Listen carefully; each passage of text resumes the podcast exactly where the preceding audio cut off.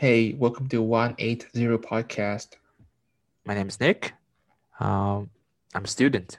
Okay, got it. it was just all over. Okay. Uh, yeah. So, uh, my name is Paul, and uh, I've been a volunteer with Scouts Canada for 14, 13 years, specifically with this group. And our, our group, our Rover Crew, as I call it, uh, is focused on the uh, 18 to 26 year old age group that not a lot of people, I think, generally know in, that exist in scouting. That it goes, in Canada, anyways, it goes all the way to the age of 26 years old.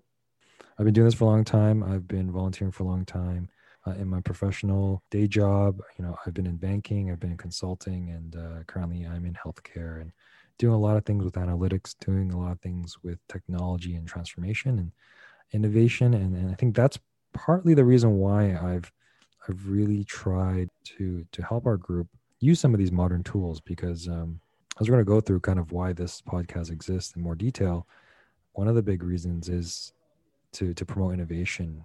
Even though podcasts are kind of you know kind of regular day-to-day product now right? Nick don't you think like it's, it's it's been around for a long time. It's nothing new but it might be new to some people.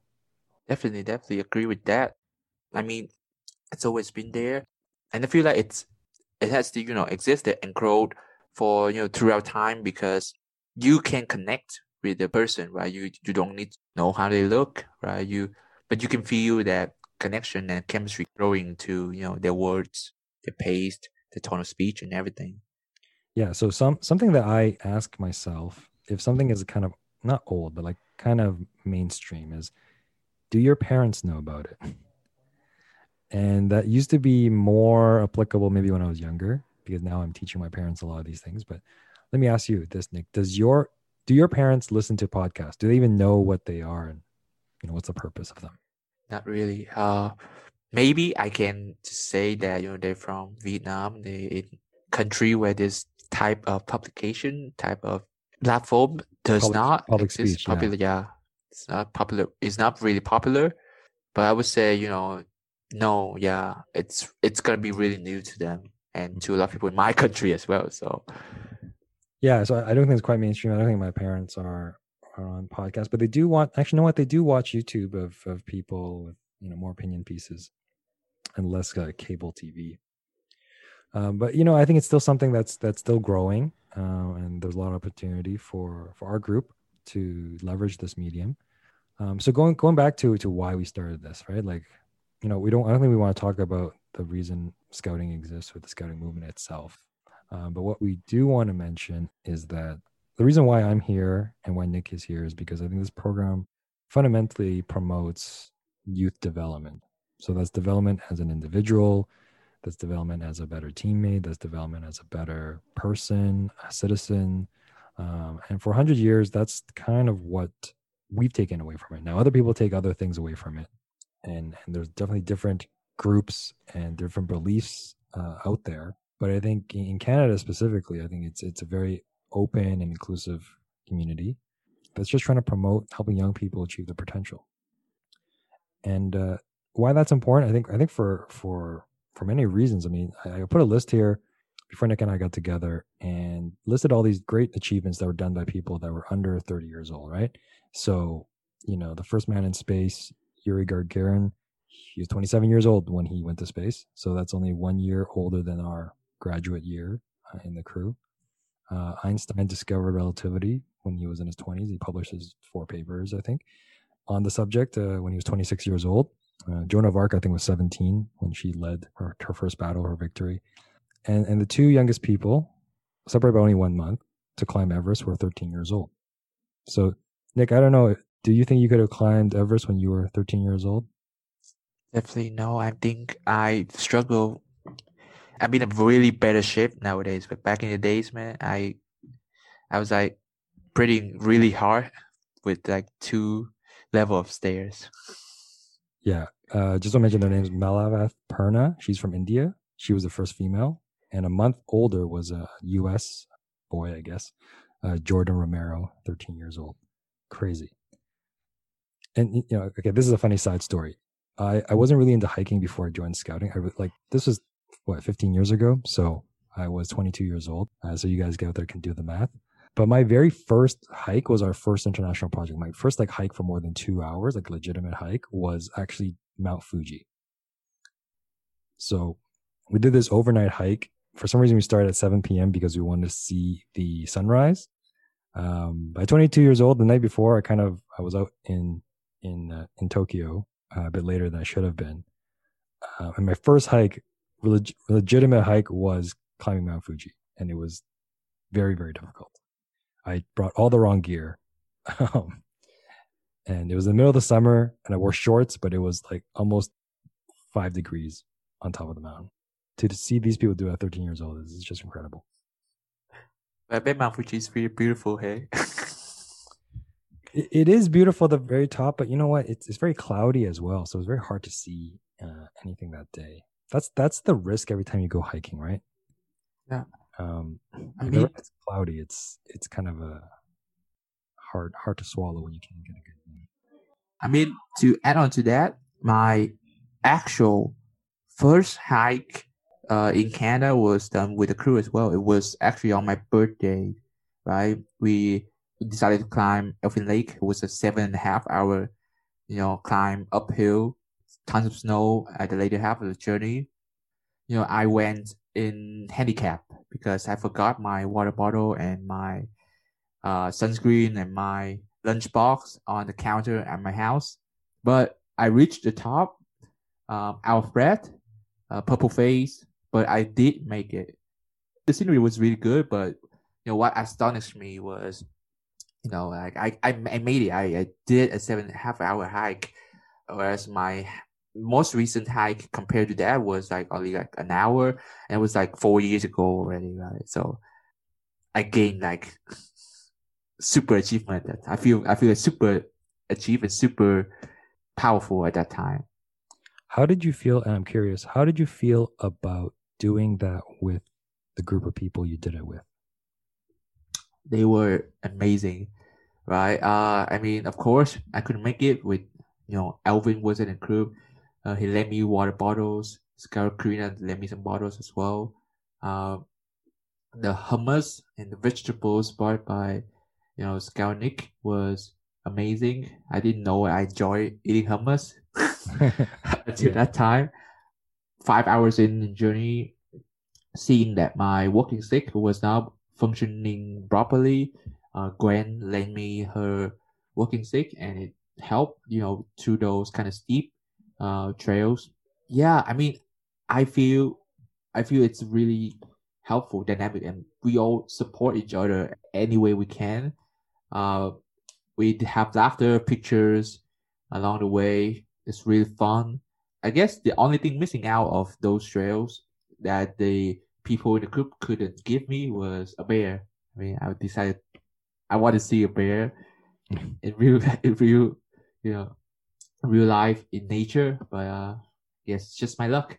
But yeah, the people's been amazing.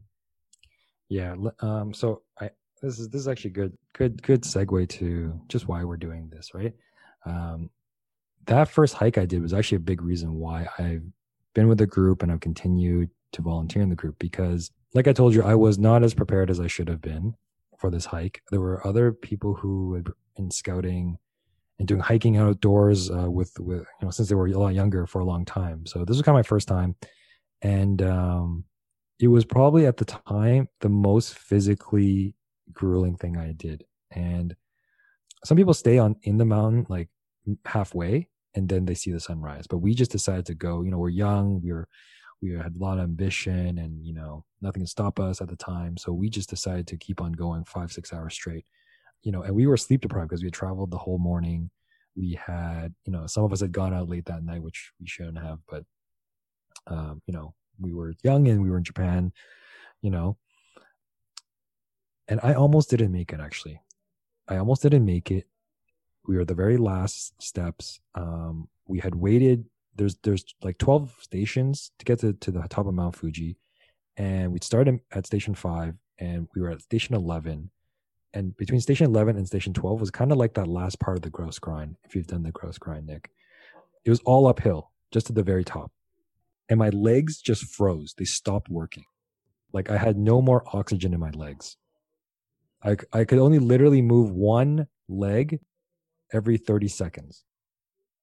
But uh, Scouter Lester and Scouter Sophia, um, characters in our story that uh, you guys will maybe learn about later on, uh, they they stuck by me every step of the way, and they would not let me fail. They would not let me not get to the very top.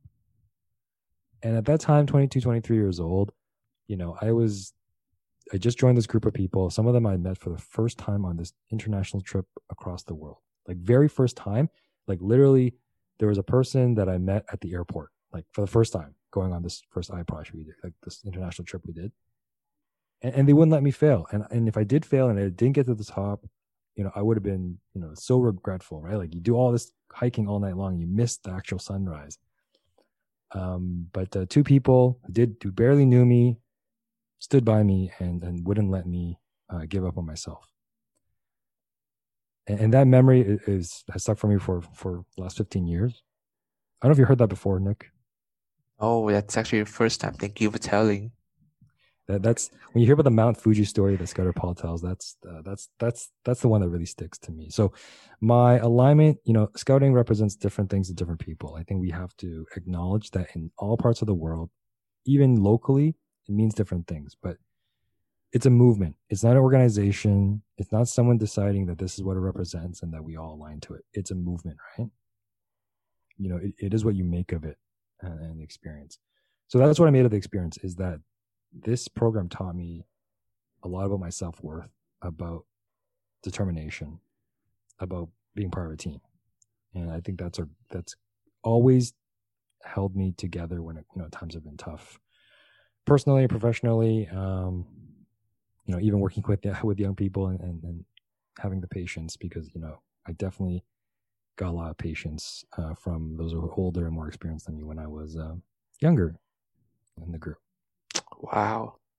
I mean, I didn't expect to hear the story today, but you know, it's awesome that to hear that you have that such an experience and thoughts about uh, not just your Mount Fuji story, but the scouting movement in general, right?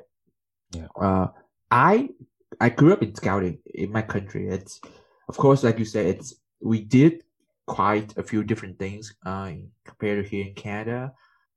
But growing up, I've I've always had these brothers of mine, right? Like um, these older brother figures who who taught me like um, how to behave, what to do, what's the correct way to do this, and all those kind of things. And sometimes, uh, in in a in a very humble way, I feel like I more mature compared to uh, my peers, right, in high school and everything. I don't think it's because of me as a genius, as a prodigy, or someone like that, but I think it's because I was with these guys, right? Like Mhm. they experienced a lot of stuff, and you know, they just always be so amazing to hang around, and they taught me things that they know. They don't want me to make the same mistakes and everything, and that just that that's kind of subconsciously and indirectly make me uh who I am today. Like like somehow in my subconscious mind, I I feel like I'm more ready to face what the world's throwing at me because of you know of the time I spent with them. And that's why why I came to Canada and then learn about this group. I want to join in. And the experience might be a little bit different, but I still get that same chemistry and that and that feelings, emotions, you know, where if I'm with these people, maybe today is not so bad, maybe COVID's not so bad. Yeah, and and you know they say that you know you are basically the makeup of like the five people that you spend the most time with, right? Yeah. Because you know I think humans were very social people. You know, even during COVID, even working from home, and you know I still love connecting with my coworkers about different stuff too, not just from work point of view, because you need to have that social connection because their attitudes and their you know beliefs and values, they are reflective of your own.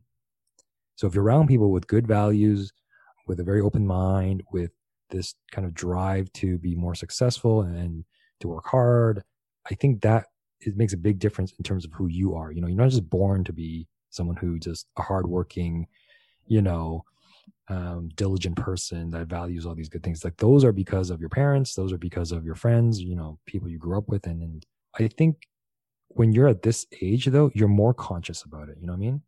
Yeah. If you agree with me, right? Like when you're younger, you kind of just listen to your parents and you you kind of mimic who they are, right?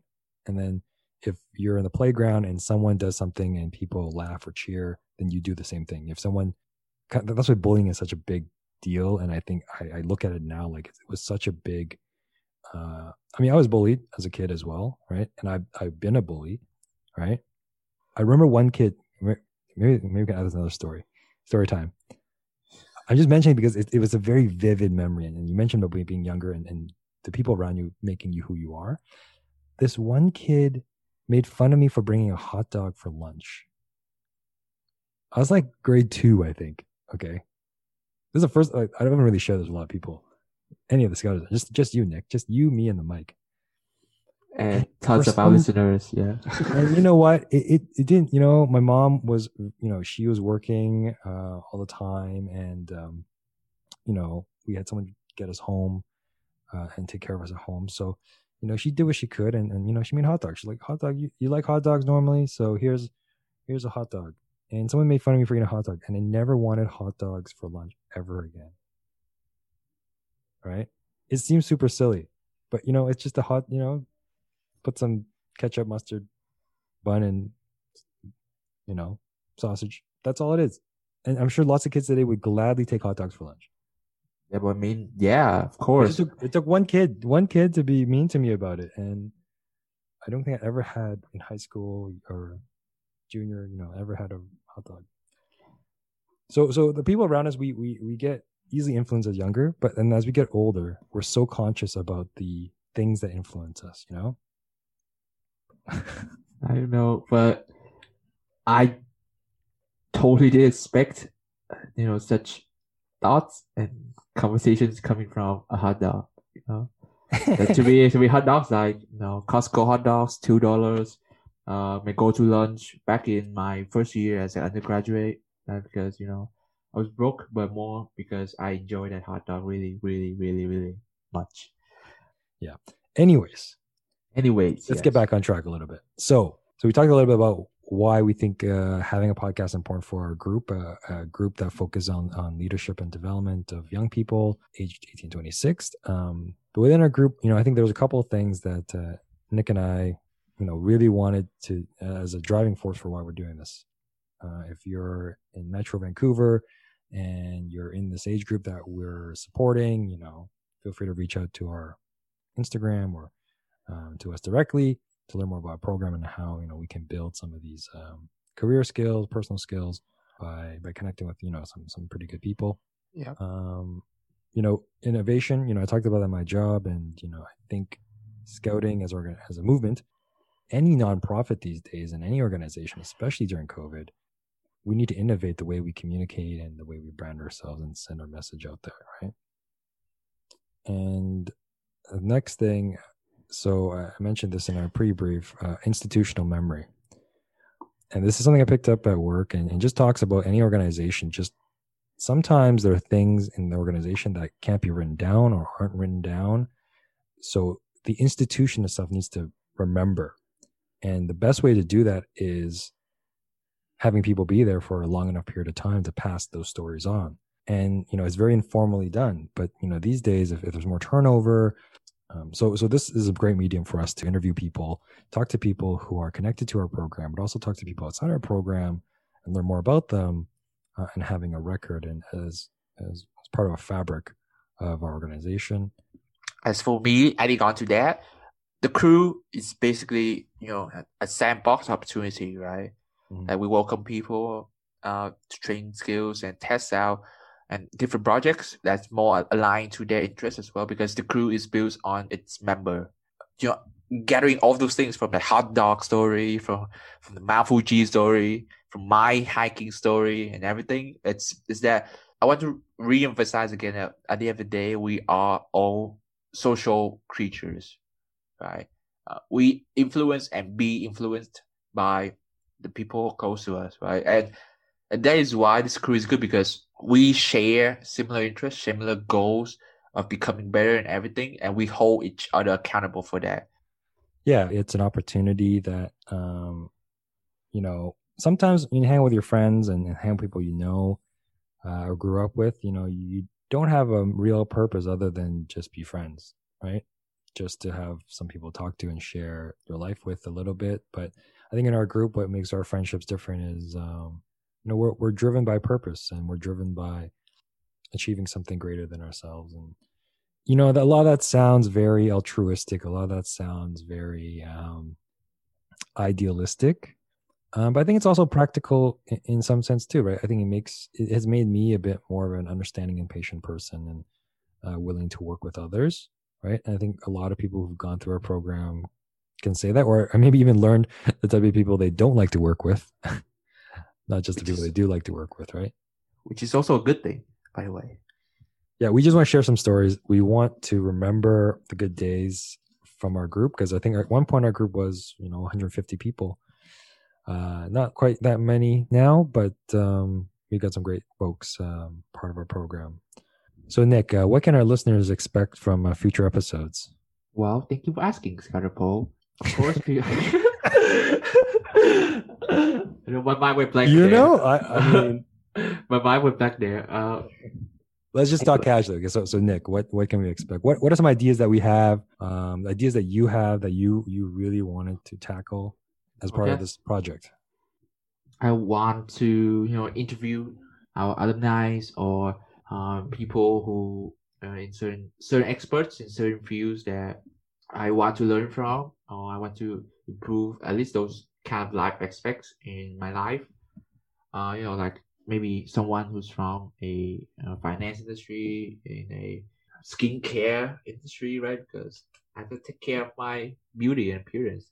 Um, but I guess the idea of the day is I want to learn from different experts from a lot various views, uh, not just for myself, but you know, for our listeners, they can learn new things and apply them to their life just to make it better 0.1% every day.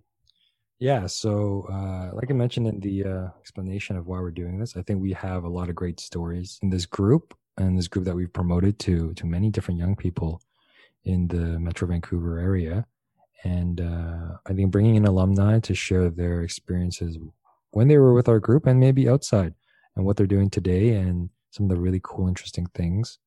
Um, you know, we have an alumni who has started his own YouTube channel on finance.